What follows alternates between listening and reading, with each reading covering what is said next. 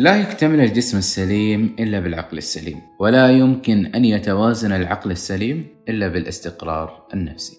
السلام عليكم ورحمة الله وبركاته، أهلا وسهلا بكم مستمعي ومستمعات بودكاست دلالة. أنا أمجد الجهني وهذه حلقة جديدة.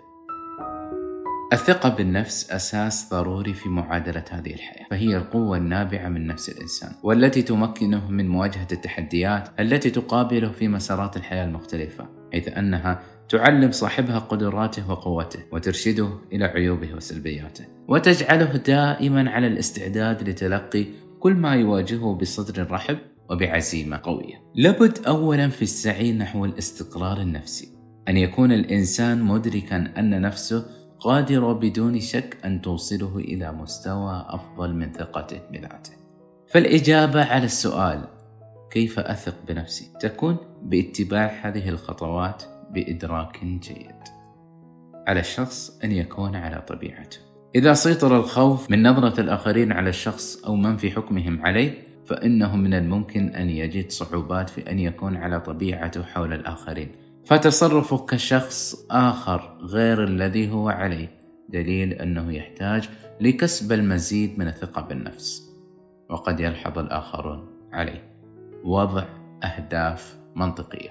غالبا ما يضع الشخص أهدافا عالية لتحقيق ما يسمو إليه. فبدلا من أن يقرر إنجاز مشروع بأسبوعين يقول أنه سينجزه بأسبوع واحد وهذا جميل ولكنه للأسف يؤدي إلى الفشل في كثير من الأحيان.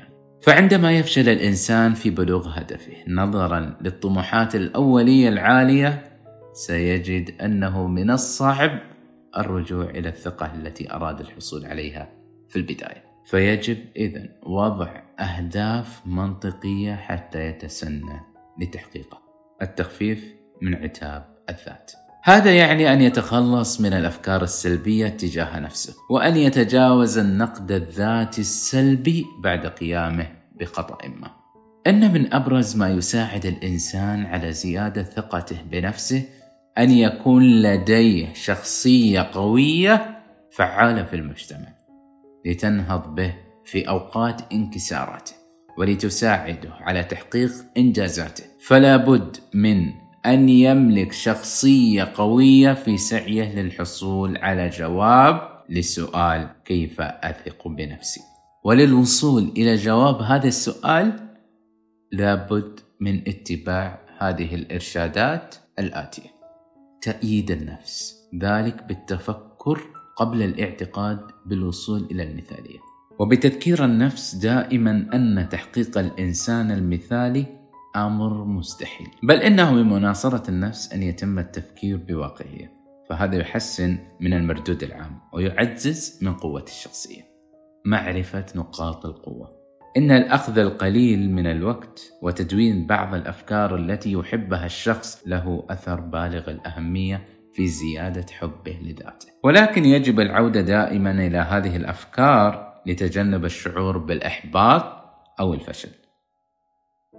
العناية بالمظهر إن بعض الأعمال البسيطة كالاستحمام اليومي والحلاقة السريعة والعناية الشخص بنفسه بشكل عام ستمنح الشخص بلا شك شخصية أقوى أمام الآخرين. إن القيام بالقليل من التمارين الرياضية يوميا له تأثير واضح على زيادة الثقة بالنفس، بالإضافة إلى زيادة القابلية لتحمل ضغوطات العمل. والحياة بشكل عام. من التمارين التي ينصح بها الأطباء لتخفيف التوتر وزيادة الشعور الإيجابي؟ الرياضة الخفيفة لمدة 150 دقيقة أسبوعيا كالسباحة أو المشي السريع.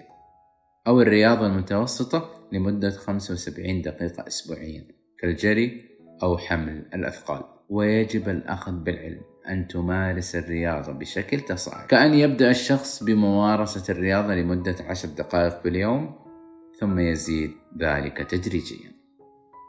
تقوية الثقة بالنفس وتدعيم الذات. يجب أن تأتي من داخلك أنت لا من العوامل الخارجية. من خلال إيمانك أنت واعتقادك بمهاراتك وبقدرتك على المواصلة وصقل خبراتك واكتساب مهارات جديدة. لذلك لا تتردد في ذلك ولا تستسلم لليأس والإحباط.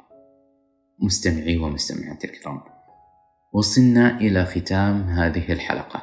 أتمنى أني قدمت لكم فائدة مرجوة وألتقي بكم في حلقة أخرى وفي موضوع جديد.